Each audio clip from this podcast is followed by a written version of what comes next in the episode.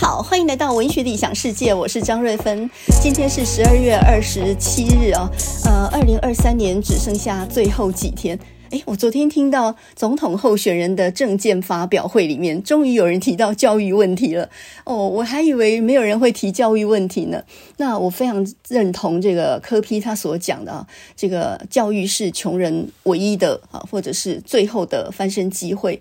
那另外呢，就是他也觉得应该要呃修正一零八课纲，并且呢要呃简化那些考招的那种学习历程档案，这些我都非常同意。我最同意的一点。就是他提出要提倡体育这件事情啊，在教育部体系底下，我觉得应该要有一个对体育的一个看法。那柯 P 就认为应该要提倡体育，并且呢要广设运动场馆。哦，我真的是太赞成了。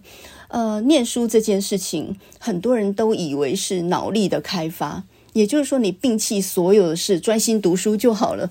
很多家长也这样认为的啊，所以现在的考生几乎没有人做家事嘛，没有任何一个家长会觉得考生应该要帮忙做一点家务事，读书都来不及了，把全部的时间都拿去应付考试都来不及了。有谁会鼓励学生多做一点家事呢？根本不可能嘛。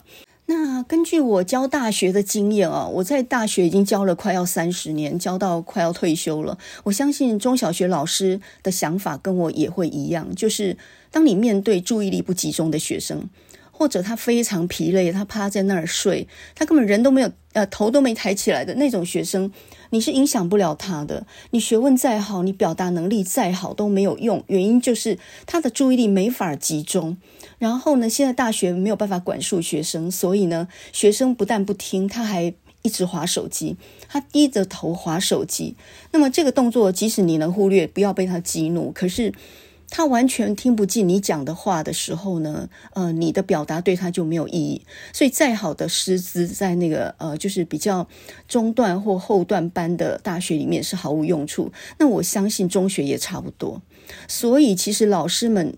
面对的问题是学生的身心普遍不健康。我上个礼拜，呃，我这个礼拜监考，然后呢，这个收考卷的时候，就有一个女生，我知道她缺席了很多次，缺到已经很离谱的地步了。她每一次都都请假，而且拿了假单，拿的这个医疗证明来请假的，上面写忧郁症，各式各样的病症。我当然只好准假，所以连续七周都请假。好吧，那期末考来考了，我第一次见到这个学生啊。那我就问他了，收考卷，我就问，哎，你好像很多次没有来哦。他就说不好意思，因为我都请请假去看病，我不好再问下去，看什么病？可是呢，我相信他讲的也不是假的。人在那样的一个状况底下，不管重郁症或者是躁郁症或什么症啊。他已经在一个没有办法读书的状态了。他来念书只是缴了学费，要这个学分，他想要毕业。可是他以后有什么竞争力？这个，在我觉得你是没有办法想的。所以呢，当老师如果太纠结，哎，你这个用功程度不够吧？你这种程度应该没有办法毕业吧？你就是自讨苦吃啊！因为不是一一小部分人，是蛮多人的。所以呢，我觉得这个是教育现场遇到很大的问题，学生的健康普遍不好。那你可能说，嗯，心理状况跟健康状况不一样吧？可是我觉得身体健康跟心理健康是联动的。就一个身体很健康的阳光男孩或阳光女孩，他怎么可能心理是不健康的呢？怎么可能一个人是运动健将，然后有忧郁症的呢？不可能啊！所以呢，我觉得源头就是要提升体育，也就是要重视体育这件事情。每一个学生都应该要会打一种球，而且呢，球艺精湛到可以去比赛的程度。我觉得你可能说，那读书都没有时间了，还有时间练球吗？但是我觉得这种想法就是错的，因为呢，你你开始练球之后，就发现其实其实打球很困难。我们都以为，呃，打球的人这些体育健将都是那种头脑不好的，呃，都是放牛班。其实刚好相反，一流的体育健将，他们头脑都绝顶的好，他的整合能力、他的判断能力、各方面能力都是很好的。所以呢，要提升学习力跟竞争力，反而要从体育着手。也就是，如果现在家里有考生的话，你应该要在他读书读得昏头转向的时候，你跟他讲说，书丢在一旁，先不要管，先出去跑十圈再回来。真的，那绝对有帮助。我记得我小孩在重考的时候，我因为他要拼的那个戏相当困难了，几乎是要拼满级分。然后每一天呢，他呃到图书馆念书回来，我先生就只盯他一件事：你今天有去跑步吗？我在旁边听着，我都觉得他出去拼拼学业，然后你每天问他，你今天有跑步吗？仿佛跑了步，今天就可以就可以呃交差了。跑步有助于脑力，他说对，没有错。就是一个人，如果你的体能状况维持在顶尖的话，你光是猜都多猜对好几题，光是猜都能够猜对题目。所以那个就是判断力的问题，还有注意力能够集中的问题。所以越想要学生考得好，你越要加强他的体育，当然是越早加强越好。那么科批是个医生嘛，所以他会想到呢，诶，如果说加强体育的话，是可以减少全民健保的支出。现在全民健保已经快要倒了。那么老中青都能生病了，所以呢，如果在学生时代就能够加强体育的话，身强体壮，你看健保支出是不是整个就降下来？那么另外呢，我还想到年轻人生育率那么低，很多人就说，呃，因为买不起房，所以也就躺平了。我认为不是，我认为年轻人生育率低呢，当然跟不结婚有关，另外就是我觉得身体没有好到。可以受孕的地步啊！以以前的人身体很健壮啊，然后大家都是晚上九点睡觉，所以作息非常正常。虽然外在呃物质的供给是差的，现在吃的比较好嘛。以前当然是比较贫困的时代，可是以前没有不孕症，几乎很少见到不孕症。现在年轻人的不孕症是很高的比例哦，非常高。你去那个不孕症门门诊就知道，为什么那么多年轻人呃结婚以后想想有孩子还不容易呢？因为身体不够好，有人就说啊，因为压力也太大，这全部都是环环相扣的。你身体不够好，所以你作息跟荷尔蒙都乱了。所以这种情况底下，即使你经济上还可以，但是你想要受孕的时候也不容易。所以现在不是在讲啊，怎么样去让这个年轻的女孩子冻卵，就是在你还没结婚的时候先把卵子冻起来。我认为那个不是方法。人只要保持年轻健康。它就有正常的受孕的几率嘛，所以你要去解决少子化的问题，我觉得还是要从提升健康着手。就是现在的人口减少，但不管怎么样，青壮年的女性她们健康吗？你可以做一下调查，现在二十岁到三十岁左右的女性，他们的健康状况怎么样？我觉得普遍都还离健壮有一段距离吧。所以呢，我觉得应该要提升体能，就是要呃，在念书的时候就要培养出一个运动的习惯。有运动习惯的人，他的心情也比较平和。就我们用术语来说，就是他的情绪控管绝对会比较好，他不容易暴怒啊。你看现在呃，在高中职呢，很多老师遇到那种学生呃，就是不服管教，或者是直接向老师施暴这样的一个举动啊。为什么在以前很少听过？哪里有学生敢对老师动手的呢？也没有人会突然这样子情绪爆冲哦。可是现在在教学现场，的确，不管是中学或大学，都有那种很怪的学生。你好像讲稍微说他一句，他整个人就要爆冲起来那种感觉，你完全可以感受到那种危险性。所以，我们现在老师讲话都不能够去刺激学生。比如说呢，监考的时候，当然要严格禁止各种舞弊的情况。那么现在呢，像小米手环啊、iWatch，或者是像耳机这种东西，都是可以拿来作弊的。所以呢，如果你真的想要严格遵守这个考试的规定的话，那你就要很委婉的跟学生说，电子装备都不可以带入市场当中哦。请大家手机关掉，或者是关静音，不然会影响旁边的同学作答哦。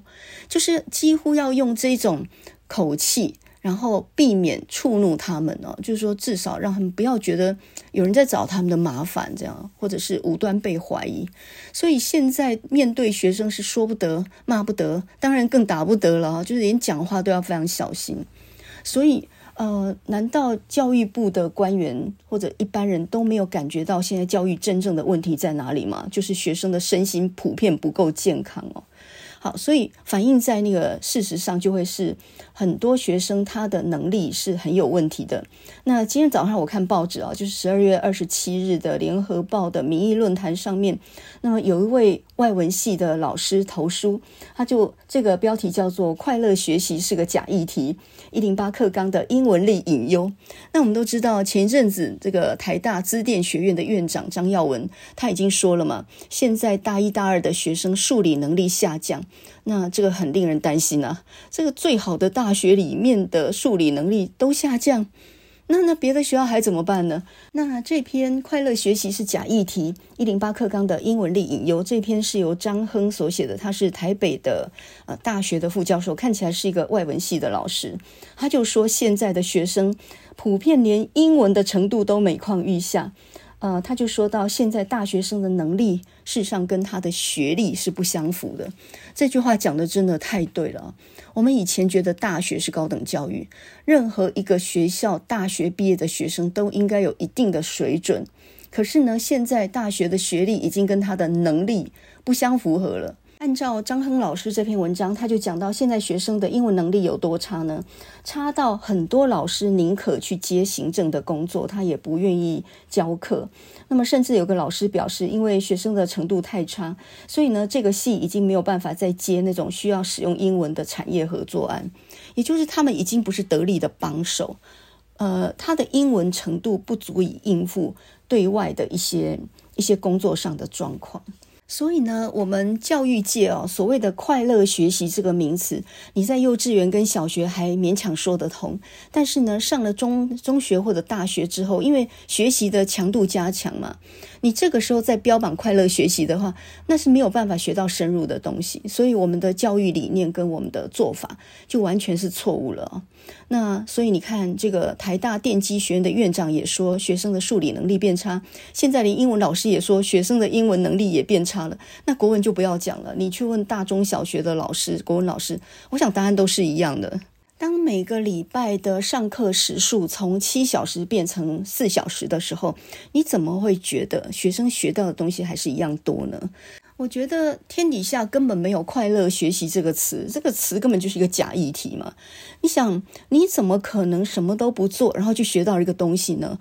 你从写一个字到学钢琴都一样，一开始都是吃尽千辛万苦，等到你越过那个瓶颈以后，你的程度就整整个提升了一个阶层哦。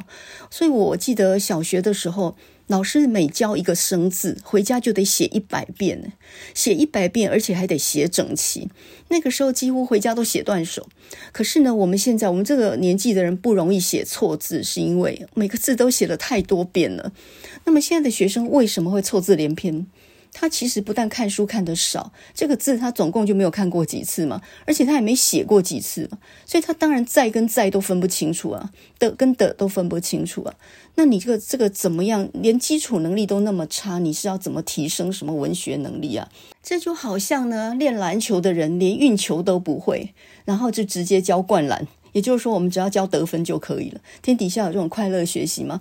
我还记得我小孩在念中学的时候，他们就是足球校队。那足球其实有很多基本很扎实的功夫，你光是运球，用脚运球，要越过越过人的防守去运球，就非常困难嘛。你想也知道，你那两只手是不能帮忙的，你完全要靠你的两只脚去呃把球呢运在你的脚底下，而且要闪躲别人抢你的球。那那个铲球也是非常激烈的，那一下子马上就人仰马翻，所以你又要避开对手，又要能够前进，那个是要练基本功的。可是很多足球队的这些队员呢，他们只觉得射门非常的神啊、哦，非常的英雄，所以呢，光练射门，然后呢，完全不练脚底下的基本功。那个时候我记得有小孩当足球社的社长。他说呢，教练跑了，所以他呢，社长只好兼教练。那你看，一个学长在教一个一个学弟，这样自己都还不是很高手呢，还要教学弟，他就很气，说那些人只想做一些英雄的表现，只想射门，完全都不练基本功。真正练基本功的人，都是练到哇，真的是吃尽千辛万苦。所以不管文学、数理或者是打球都一样，你光是练那个基本功就要花非常多的时间。可是我们现在的教育显然觉得不需要花那么多时间，我们快乐学习就可以。天底下哪有这种一触可及的事情？有那么便宜的话，那我们以前花的时间都是在干嘛呀？所以其实啊，我觉得教育基本上它几个概念就很重要，就基础学科一定要很扎实的打下基础。那那一些呃很很花俏的、很多样化的东西，我倒觉得那些未必啊。也就是呢，内涵永远要重于表面。我举个例子哦，比如说同样做 PPT 吧，我觉得现在的学生上台报告的时候，他们做的当然比我漂亮，他们有很多各式各样的模本，所以呢就可以做得漂亮一些。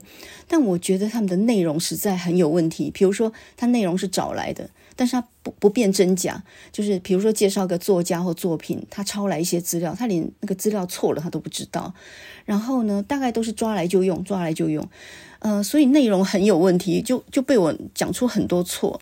那我呢，我当然是我什么资料我都很清楚，所以我抓来不会马上用，我还会改过。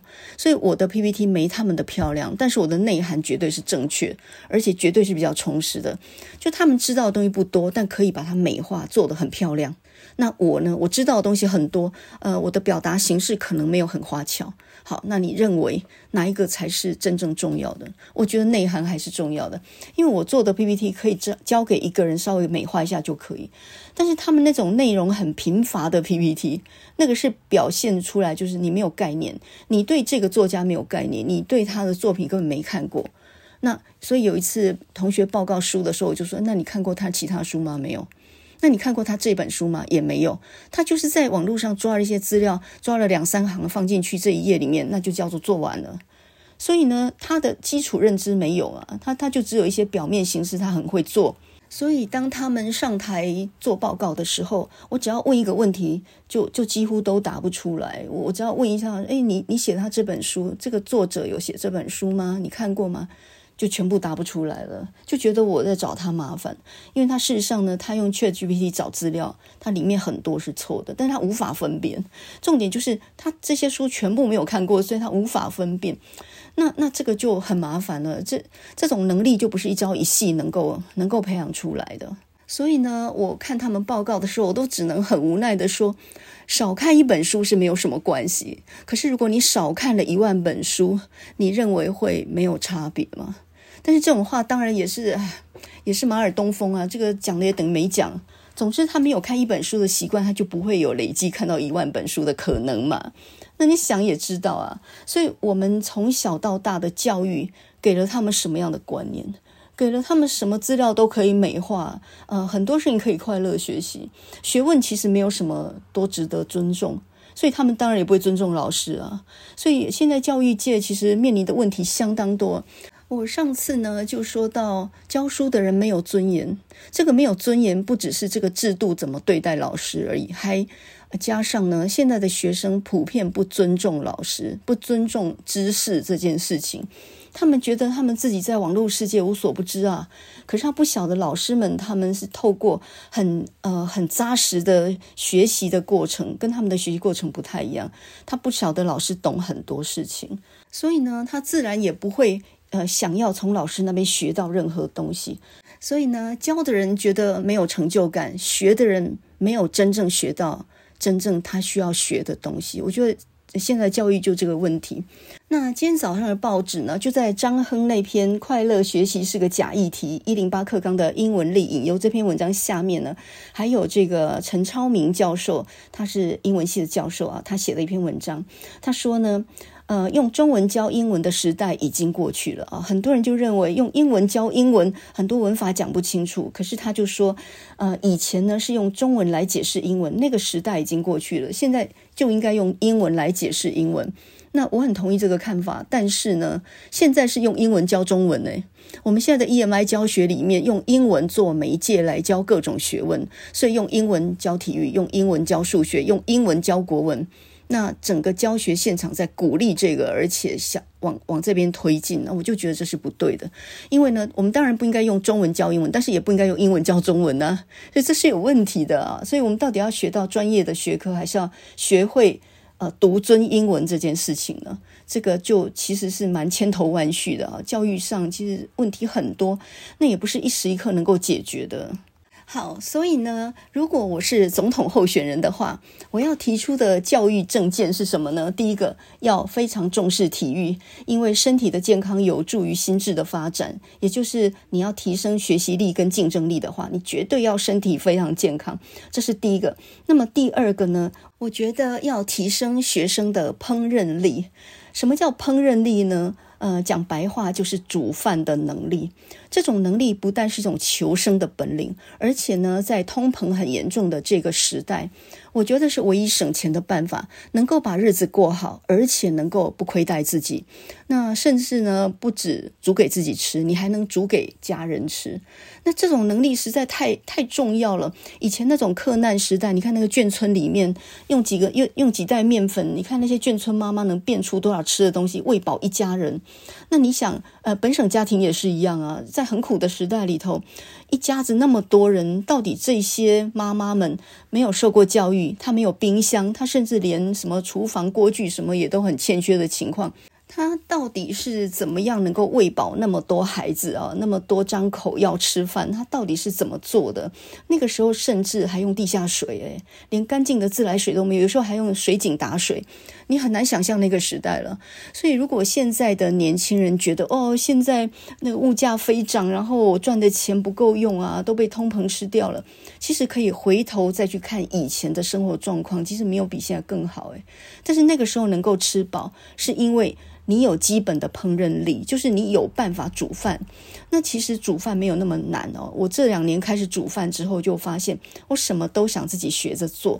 那包含今年呢，买了烤箱以后，哇，就艺高人胆大，开始做蛋糕啊，就开始要学着做面包。那你想，你学的东西越来越多的话，你就越来越不仰仗外食吗？你不是每一样都要在外面买，有的时候人在外头，当然也可能买一个 seven 的便当，或者是买买一杯什么饮料喝，但是那都是偶尔。你不是天天这样买的话，你的生活的支出啊，包括你的伙食费，就大幅的降低。所以自己做呢，其实有成就感，也有乐趣，而且真正可以省下很多钱，而且你还吃得更营养。你自己煮就发现，其实原物料并不是那么贵的。那么为什么店家需要卖那么贵呢？因为他真的也有口难言啊，因为人力非常贵啊。你看洗菜、煮菜、整理这些要不要人力？然后呢，他好像房租还涨了呢，所以这些成本加起来，他需要卖的贵一点哦。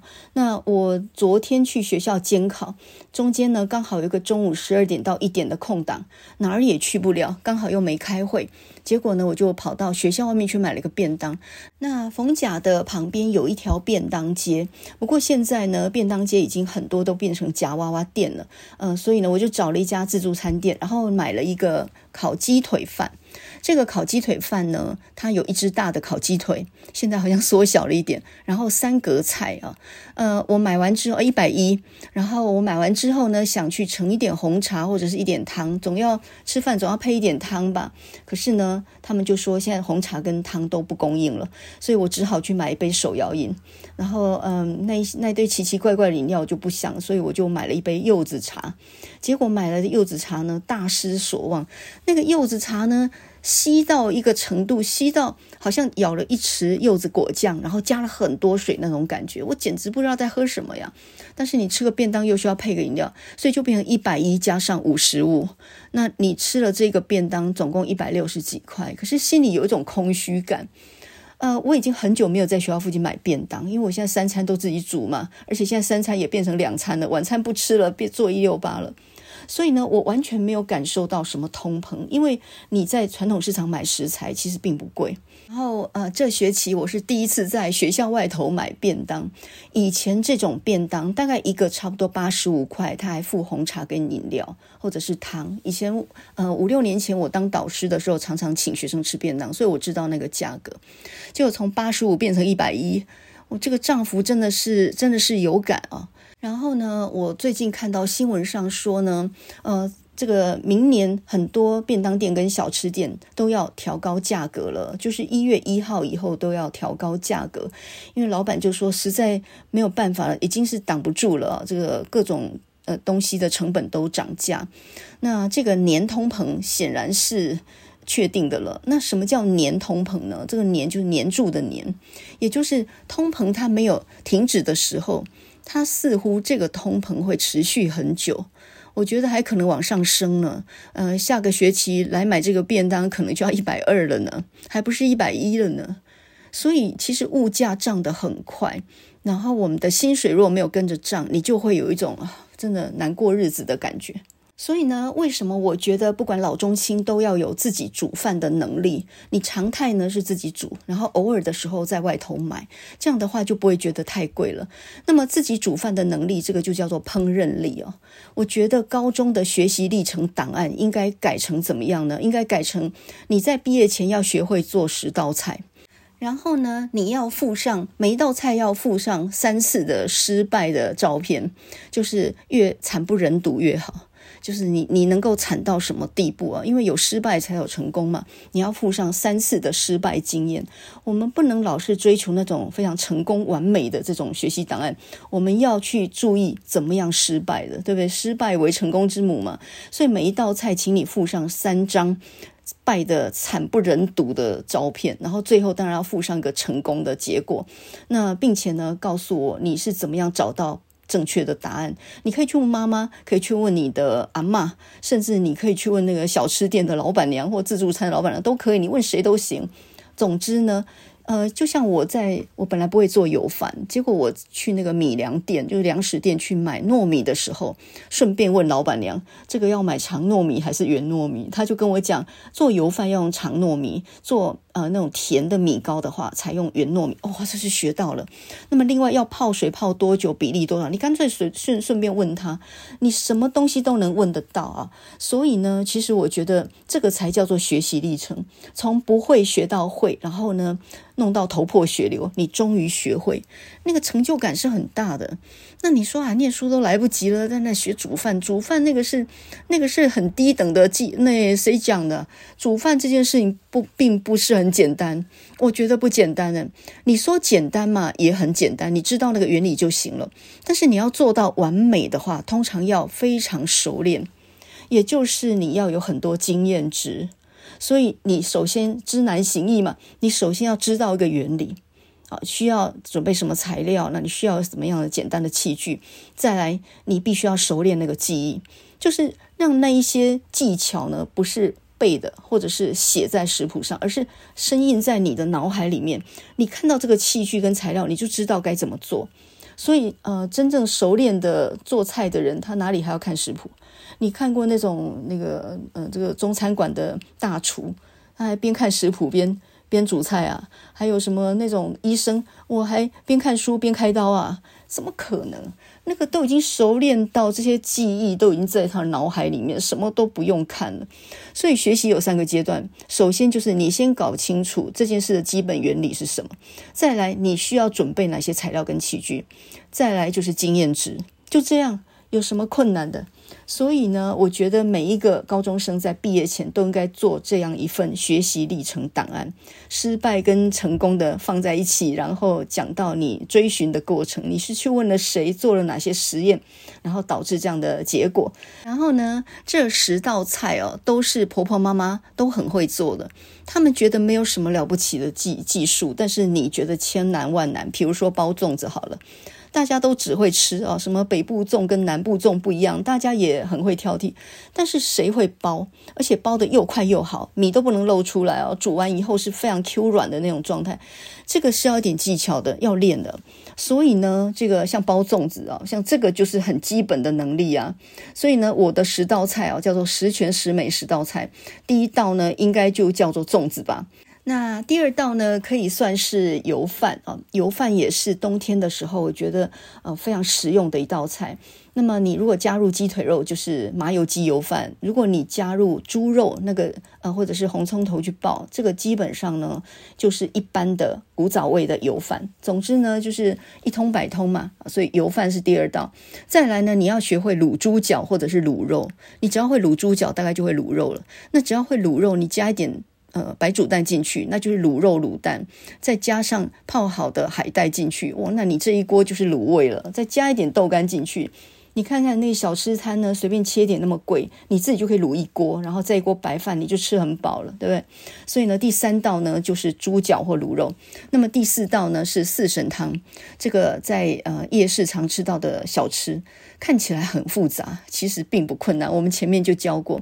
那再来呢，就是我现在要教的萝卜糕或者是蛙桂。你只要学会做萝卜糕，你就知道怎么做碗粿。它基本上都是用再来米粉调粉浆去做的。你只要注意那个比例，还有蒸的时间啊。那再来就是芒果奶酪，来做一个甜点吧。呃，这个用电锅就能够完成啊。我今天所讲的十道菜里面没有用烤箱的哦。烤箱呢，算是一个比较特殊的器具啊。那你没有烤箱就没法做蛋糕。所以我们今天讲的这个菜呢，完全都没有用。烤箱的，就是基本上炒锅跟电锅就能够完成的。那么这一道芒果奶酪呢，它只需要吉利丁泡冰水以后，加入你已经加热到七十度的牛奶，搅一搅，然后倒进去玻璃碗里面冰就可以。所以它连锅都不用。那么如果你要做的是焦糖布丁的话，你只需要电锅，也不需要烤箱啊。所以你至少要会做一个甜点吧，芒果奶酪或者是焦糖布丁，这都很好吃，外头买都非常贵。那另外呢，你要学会腌一点菜，腌一点小菜。那么你可以学会腌芒果青，这个在芒果盛产的时候，哇，自己腌一点情人果来吃，那多好吃啊！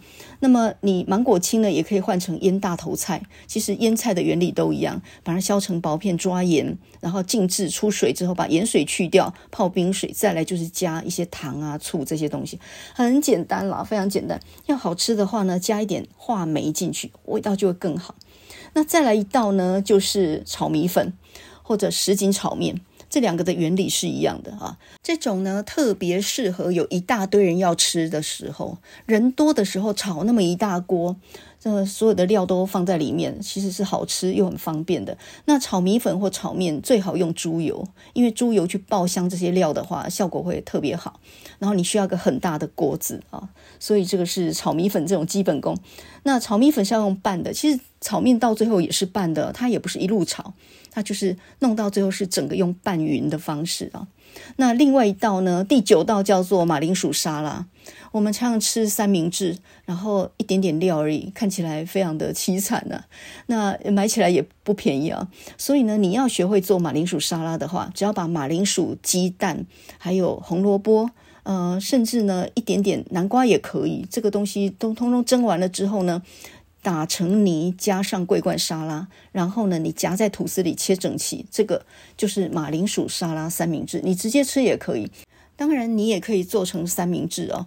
这个东西为什么还有必要去 Costco 买呢？一买买那么一大盒，那个三明治一次如果没有吃完，你放冰箱它会干掉的。所以最好是你要吃多少的时候做多少啊，这个是很好的早餐。那么另外呢，来做一个阿嬷很喜欢吃的红豆莲子汤。你要知道怎么去泡红豆，红豆通常要洗干净泡一个晚上。那么莲子。不要泡，莲子是蛮干的来哦，你不要泡。那么如果你没有莲子的话，你泡一点白木耳，就是白木耳也是要洗干净、剪碎，然后泡一个晚上。那这种银耳莲子汤或者是红豆莲子汤，这个都很适合阿嬷吃。呃，夏天冰凉的也很好吃，冬天热热吃也很好吃。好，以上这十道。你就要在高中三年内完成，看起来很简单哦，其实都不简单。比如说你那个红豆，你如果想要配薏仁煮的话，薏仁就一定要用盐水去洗过。水，然后加一大把盐去洗那些薏仁，可以把薏仁洗得非常干净。然后薏仁跟红豆都泡一碗，你煮起来，第二天煮的时候，哇，就非常绵软，非常好吃。那煮红豆汤或绿豆汤，一定要先加一点点盐，然后再加糖。那一点盐呢，有画龙点睛的效果，会让整个甜味变得更温和。你不要光加糖，一直加糖哦，有时候要加一点点盐，能够提升它味道的层次。那么另外呢，红豆汤跟绿豆汤一定要在最后才放糖，因为如果它还没有完全软，你就加糖的话。你就煮不软了，你那个那个豆子就没有办法裂开以后吸收啊。所以看起来很简单的事情，其实有诀窍。但是你只要学会了，你就发现真的是江湖一点诀，真的说破就不值钱了。你会了以后，你就发现其实你可以省下好多的钱哦。自己做其实很简单啊，超级简单的。而且呢，做这些事情的时候还可以增加亲子的感情，对吧？我们等一下要教大家做的萝卜糕呢，你想想看，你可以叫小孩子帮你串那个萝卜签呐，然后在搅的时候也可以请小孩帮忙啊。呃，包粽子也可以请小孩帮忙洗粽叶，所以这个是全家一起做的事情。我还记得以前台南乡下还有种就是煮那个破布剂，就是破布子要一颗一根。呃，这个碾下来嘛，那球状的，要一颗一颗，嗯、呃，这个这个用用手指头这样子摘下来，摘下来之后呢，要先漂洗，还要先煮过，哇，很多程序。所以呢，这个都是整个村子全体大动员，然后拿出最大的一一口锅出来烧柴，这样。所以呢，在古早那种物质不充裕的时代，他们有办法搞出，那个破布子很好吃诶，破布子呢去炒蛋啊，呃或者蒸鱼，哇，那个味道真的是太好了呀！所以呢，真正的美食都是在贫穷年代发明的，而不是在物质很充裕的状况底下发明。因为东西不多，所以我一定要把它煮得好吃嘛，所以是那种概念哦。所以你看那个梅干扣肉那种那种菜就是客家菜。哎，有点肉吃很不得了，好吗？弄一点晒干的梅干菜就可以把它变成是一道美食。那那种本事啊，真的是绝地求生啊！所以呢，让学生早一点学会煮饭这件事情，首先他会知道世界上有很多事比读书还要艰难。你一定要失败很多次，你才知道哇，这这每一件事都不太容易啊。那么另外呢，呃，我觉得你像。婆婆妈妈学这些东西的时候，也能够提升亲子的关系，增进很多家庭的感情啊！大家一起做、一起吃的时候，会有一种幸福的感觉嘛。那么，另外就是你，你不管怎么样，你在外头自己上班，租一个房子住的时候，或者是你是学生在外头，你也只有个电锅的时候，你也饿不着，因为你知道很多煮东西的方法。比如说呢，你嫌 Seven 里面的茶叶蛋卖太贵了，一个茶叶蛋十几块钱。那么你就可以，如果你有电锅的话，你就可以买一斤蛋。现在一斤蛋呢才五十几元嘛，大概有十几颗哦。所以呢，你就可以买一斤蛋，然后只要有一点茶叶、酱油、糖，你就这样子用电锅卤一锅。不但你可以吃的吃得够多，你还可以请你宿舍里头的同学一起吃。你看啊，在寒冷的冬天里面，一锅嗯、热腾腾的、香喷喷的茶叶蛋，然后大家夹边夹，哇，这大家全部聚拢了来，然后一个人吃两三个，你不觉得那有种幸福感吗？所以你一个一个去买的时候就好凄凉，东西那么贵，而且我有一次啊，好像赶着上课前吧，我去 Seven 买了两个茶叶蛋吃，就两个都不好吃。它那个蛋可能是放久了，所以它里面那个质地是松散的，就不像蛋应该有的那种 Q 弹的感觉，它整个是松掉，好像一个一个烂掉的蛋这样。那一个呢是松散的蛋，另外一个呢是皮剥不下来，就两个都失败。然后我花了三十，我记得花花了三十八块还是多少，就买到两个不能吃的蛋。所以呢，自己能够煮饭，这个是必要的生存竞争力啊！你少少的钱就可以过得不错，那么这个时候你就没有那种被剥夺感，哎呦，过得挺幸福的呀。所以呢，在呃最近比较冷的冬天啊，那我想要来教大家做萝卜糕。那么最近呢，我去市场的时候，我真的被白萝卜的价钱吓到，这真是太便宜了，一点五公斤，你知道有多重吗？一点五公斤一个，那么胖那么大的白萝卜，很很新鲜的白萝卜。一个才卖二十元，我呢立马呢就买了两个哦，差点压断我的背。我这样背回来之后才发现，天啊，这两个三公斤重诶，一个一点五嘛，所以两个有三公斤重，这样才四十元。那冬天呢，就是高丽菜跟萝卜特别的便宜哦。可是你买了萝卜回家，以前都是做那个排骨萝卜汤嘛，那一次都用半条，剩半条就坏掉了。所以呢，要怎么样很快的吃掉一大堆萝卜，就是做萝卜糕。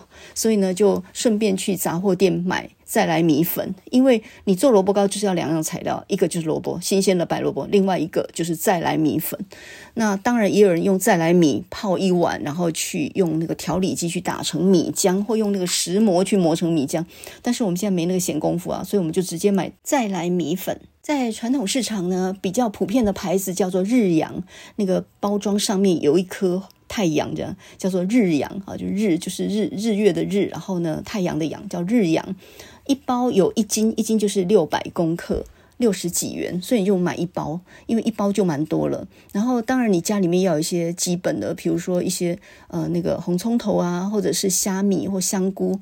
如果你有点腊肉或者是肉末，那就更好了。因为萝卜糕你吃原味当然也是很古早味，但是我觉得没有一点肉味还是不够好吃啊。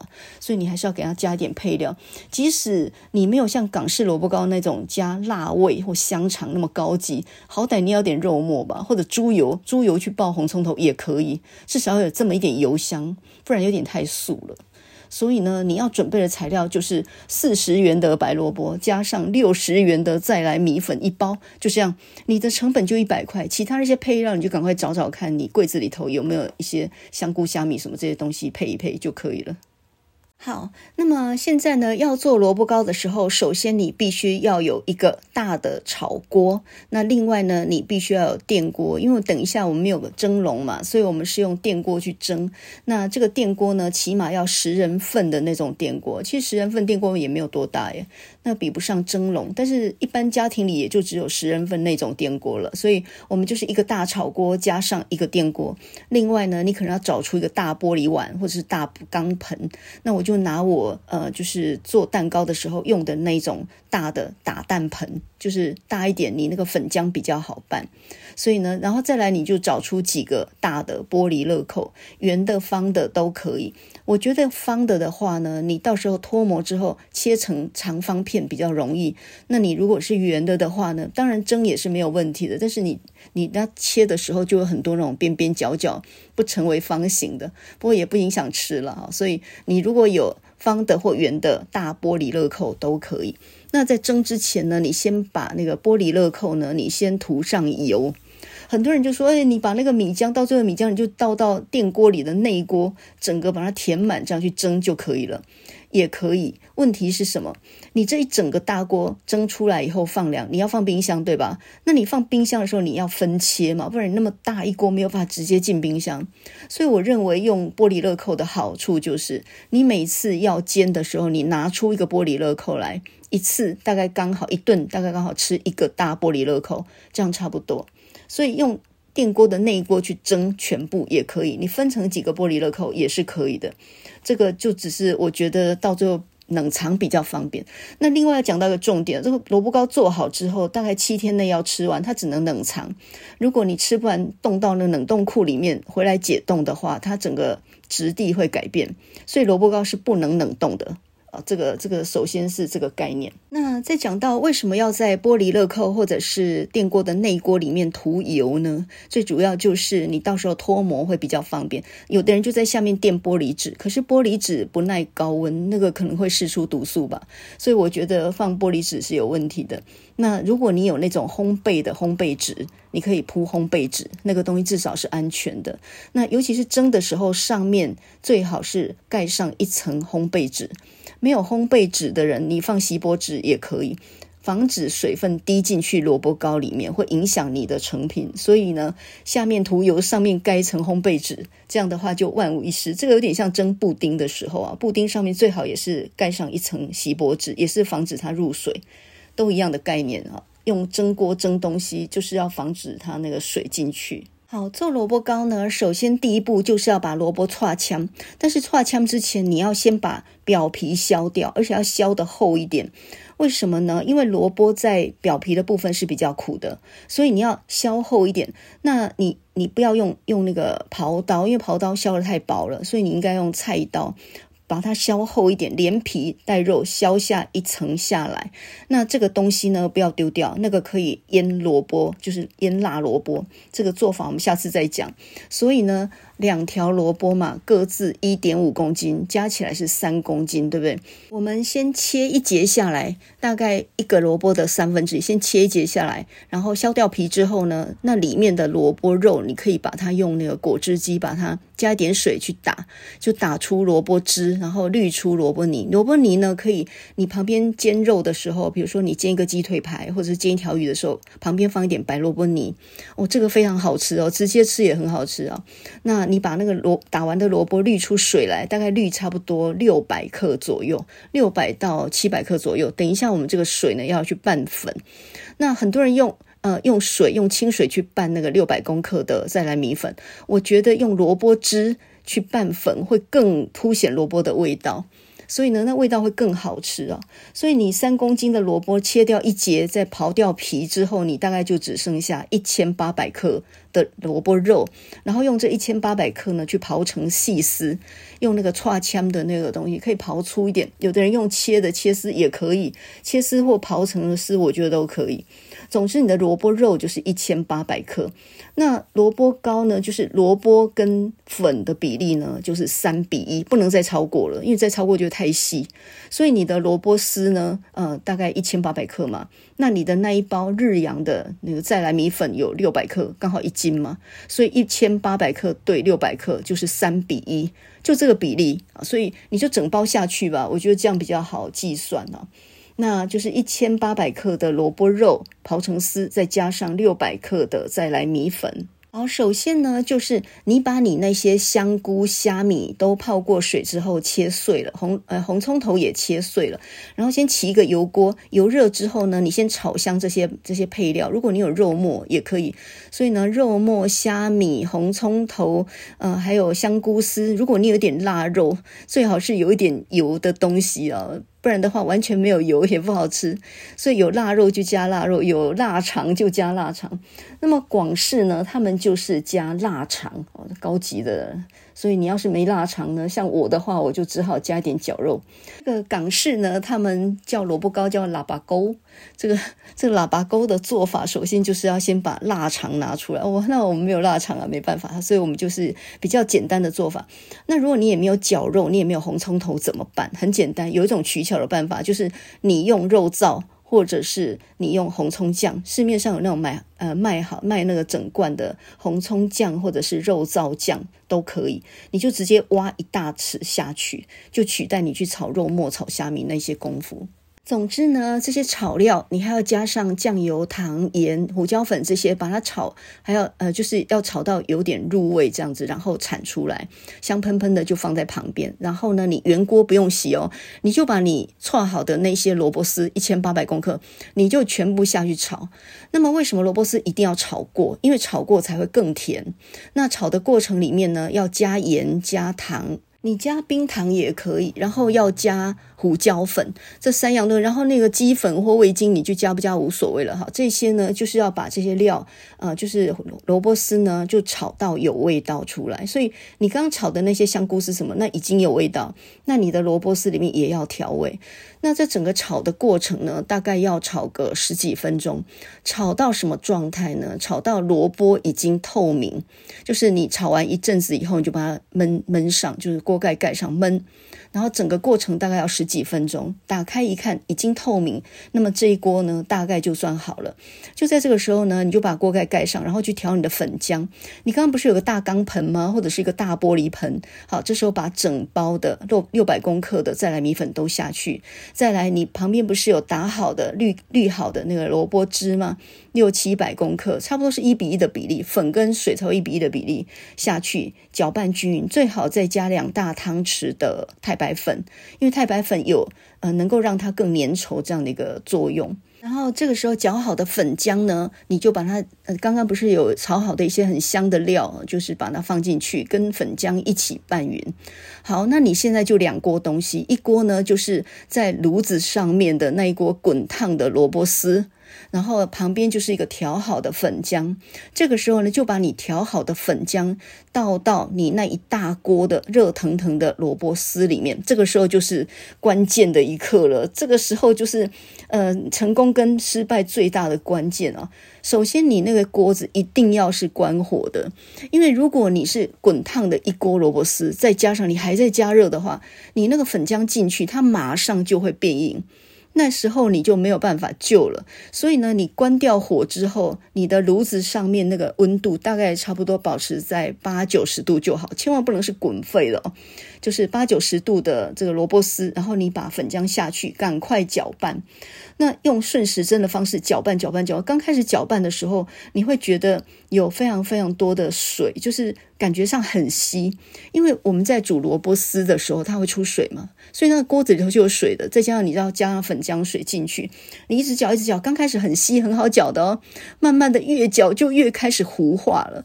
这个时候就变成很难搅，有一点像是那个混拌那个混凝土那种感觉。哇，那个时候你搅到手会酸呢。然后你这个整个搅拌过程大概要搅十几分钟。看你的材料的多寡，像我这样煮那么多，哇，它搅到我，我都练出二头肌、三头肌出来了。所以呢，你就不管拿铲子，或者是拿一个木勺或什么，总是顺时针这样要搅十几分钟，而且是越搅越凝固这种状态。可是你要不断不断的搅，如果它温度降太快，你可以稍微再开一点点小火，一直一直混拌，一直混，搅到你觉得非常均匀为止。到最后呢，你就把那个铲子插在中间，只要是屹立不倒。那你就是表示那个粉浆的硬度已经够了。好，这个时候呢就可以完全关火，然后呢就把你涂好油的那个玻璃乐扣，或者是你如果打算用电锅的内锅去装也可以，都要涂上油，等一下脱模会比较容易啊。然后就把它填满。好，填的时候有个有个很重要的地方，就是你要用铲子或汤匙把它压得很扎实，最好再震两下。把空气震出来，这这一招有点像是做蛋糕的时候，就是震一下，然后呢，再用你的汤匙把它压得很平、很紧实，到时候你蒸出来才会完美哈，压平，然后再来呢，就是加上你的烘焙纸，把它给表面保护起来，因为等一下蒸的时候那个水蒸气怕掉进去。好，然后呢，像我是这么大的分量，我就可以装满三个很大的玻璃乐扣，那放进电锅的时候呢，呃，外锅当然也要两杯水，内锅也要两杯水，然后你就是用这种交叉叠着的方式，这样就可以叠出三层，然后盖上锅盖。这锅盖一定要很紧密哦，你不能漏气。这锅盖一定要上面再加一个重物，让它那个就是完全很紧密的状态底下，大概蒸个四十分钟。然后呢，你打开这三三盒大乐扣啊，就完全都蒸熟了。然后用一根筷子稍微插一下，只要没有粘黏，就有点像蛋糕那个那个模式，没有粘黏，它就是全部熟了。那蒸好之后非常烫，拿出来呢要完全放凉以后。才可以放进冰箱。所以呢，我为什么用乐扣？其实因为乐扣刚好有个盖子嘛。那你放凉之后呢，你把盖子盖上就直接进冰箱了，多方便啊！你如果用电锅的内锅，没错啊，一次蒸出那么一大锅。可是你要怎么放冰箱？你就是要开始找找容器分切，然后放进去。所以我觉得用玻璃乐扣是个很很好的主意，就是呃，你盖子盖上，然后放凉了以后就可以放进冰箱。那你第二天早上呢，要吃的时候，取出来，切成一块一块，然后呢，用平底锅去煎的两面恰恰。那么萝卜糕很方便的原因就是呢。它直接煎完之后，你沾着蒜头酱油吃也很好吃。然后呢，你也可以打上两三个蛋。你煎完的萝卜糕呢，你就直接那个蛋液打好之后呢，你就淋上去，就变成萝卜糕煎蛋。你在外面的早餐店不就这样吃吗？那个萝卜糕煎起来多贵啊！那你自己煮呢？你那个萝卜糕里面全部都是真材实料的萝卜啊，那个很健康。这这这个这道菜真的太健康，而且超便宜的。所以你自己煮呢，你爱吃多少吃多少哈，就有很多各种变化。有人沾的是蒜蓉酱，呃，喜欢辣椒的你就加一点辣椒酱也可以，都可以。总之，萝卜糕它就取代了饭嘛，就当做一种主食。我觉得是利用便宜食材很好的方法。那有点像是我们上次做呃做那个麻鱼麻油的乌鱼米粉。那是一种利用高丽菜最好的方法，一次可以消掉半个高丽菜，因为麻油乌鱼米粉加高丽菜特好吃，而且半个下去哦，整个看不见，你你不会觉得有那么多，可是你就无形当中吃下很多高丽菜，高丽菜的甜融合在麻油乌鱼米粉里面，哇，太好吃了呀！所以呢，冬天要利用白萝卜，你就是做萝卜糕；要利用高丽菜，你就是做麻油的。乌鱼米粉，那麻油乌鱼米粉也是可以当主食吃的，它完全不用再煮饭。那冬天里面呢，这种食材就是便宜的，就是要多利用哦。而且呢，呃，吃萝卜糕还有好彩头的意思，过年的时候那不是很吉利吗？所以呢，呃，像我刚刚做的那个呃四十块的萝卜加上六十块的再来米粉，这样做出来的一大锅萝卜糕啊，大概装得满满三个玻璃乐扣，也就是你一顿再怎么样会吃哦，大概就吃一个玻璃乐扣，所以这就是三顿饭，就是你可以吃三次，而且呢，自己做实在太好吃了。我记得过年前我曾经到传统市场买有一家非常有名的萝卜糕，那家萝卜糕呢，它是港式的，那港式跟台式的比起来呢，港式的比较软一点，所以它煎起来的感觉就是外酥内软，它效果是非常好的。那嗯，在我这个配方做出来呢，就差不多是港式的那种软硬度，那非常好吃，绝对比外面更真材实料。我记得，买一条呃那个传统市场那种港式萝卜糕，我记得好几年前买是两百四。那么现在呢，大概 我觉得差不多已经涨到快要三百块了吧，一定一定要三百块左右。它的分量哦，大概是我的玻璃乐扣差不多一点五个玻璃乐扣那样的分量，所以怎么做都是自己做比较便宜，而且是真材实料，去满满的都是萝卜味，太好吃了呀！然后自从你自己会做萝卜糕，你就发现离蛙贵也不远了。所以呢，世界上的事情是这样的，一通百通。你不会做的时候，你什么都不会。可是你开始会做了以后，你发现，像我就我用我用什么去搅那个粉浆呢？我就拿打蛋器，就是做蛋糕的时候那个打蛋器，大型的打蛋器。哦，我觉得打粉浆非常好用啊。哎，也就是说，像你那个，嗯、呃，像我那个大钢盆，就是做蛋糕的时候打蛋白用的大的钢盆。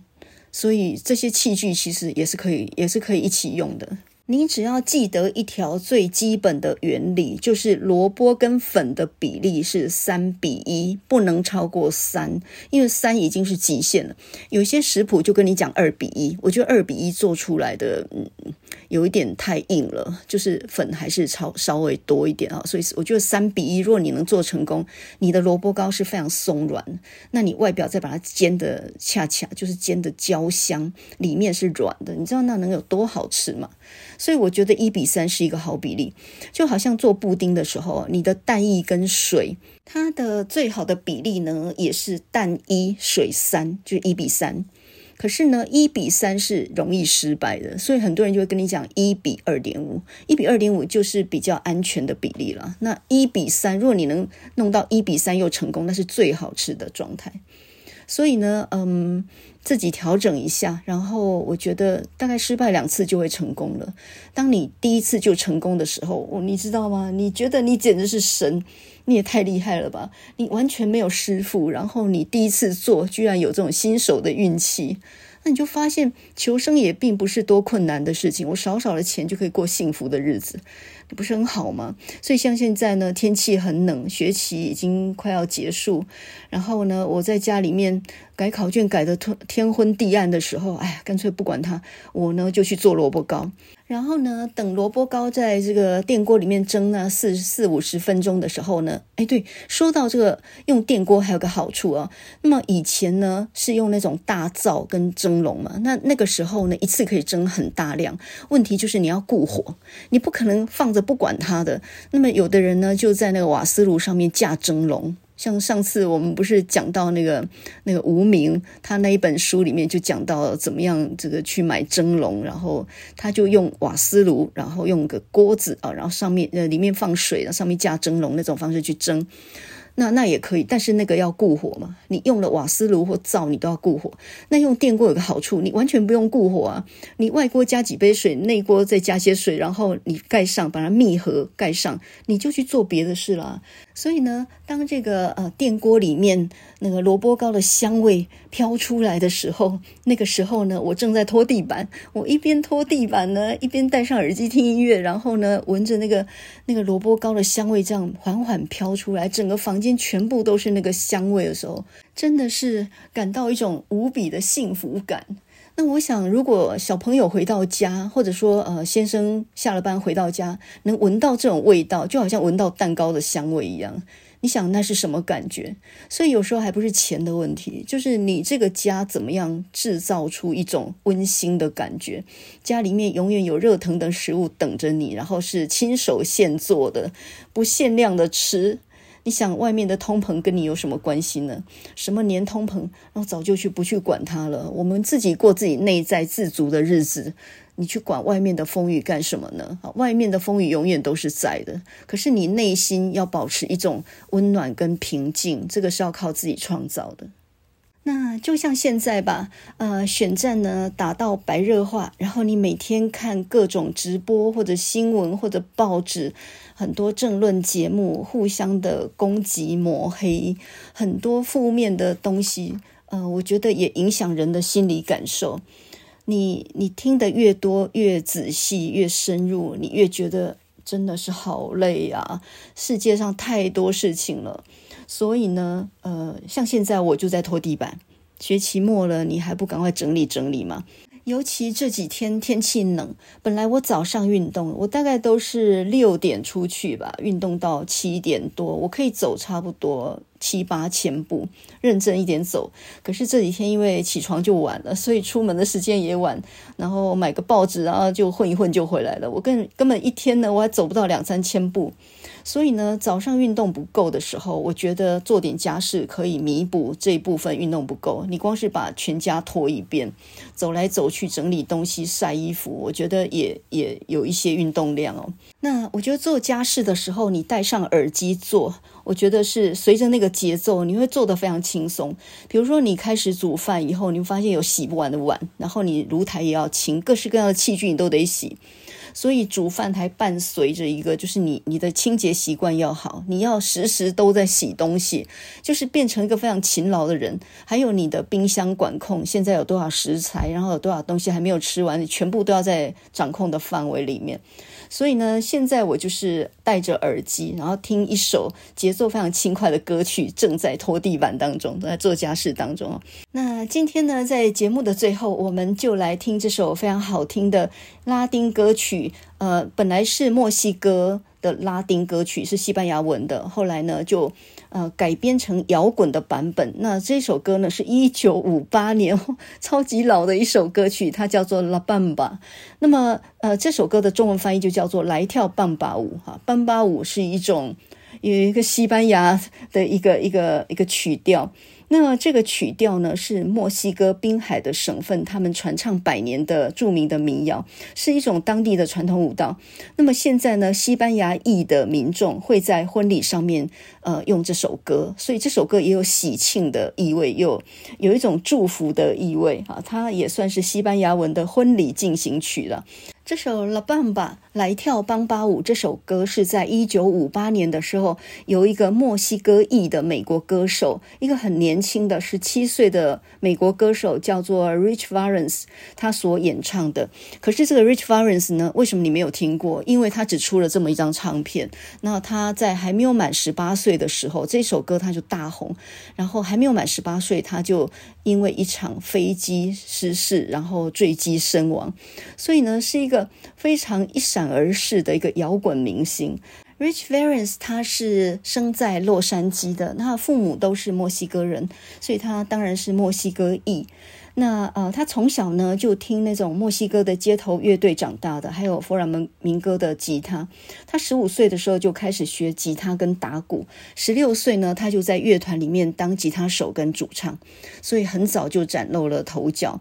十七岁左右呢就签了唱片公司，出了这一张专辑啊。那么《La Bamba》这首歌呢就成为他的最有名的一首经典。这首歌啊，呃，拉巴拉巴拉班巴，拉巴拉班巴，拉巴拉巴拉班巴。这首歌很多人听了半天就不知道是什么，拉班巴拉班巴。它的内容其实非常简单哦，它的内容是西班牙文。那它的内容是讲说，要跳半把这个舞啊，呃，你必须要有一点天赋，你必须要带一点优雅，还有有一个漂亮的女孩子。那这首歌在婚礼上面，它还有一句话，他说：“我不是一个逢场作戏的水手，我是一个负责任的船长。”所以这首歌在婚礼上面是新郎对新娘的告白，意思就是说，从此以后我会定下来，我会忠心的对待你，就好像一个船长对待他的船一样。让我们一起来跳半把舞吧，让我们来一起来跳半把舞吧。我们先来听 Rich Valens 他的原唱的版本，然后再来听听看其他的不同编曲，还有其他人的翻唱。那我会呃用串烧的方式，把好几个唱法连接在一起，大概有十分钟左右吧，足够你去，比如说呢，你把厨房洗干净啊，或者是把地拖一遍。那我们现在呢，就来听这首 Rich Valens 他在一九五八年所唱的《La Bamba》，来跳班巴舞。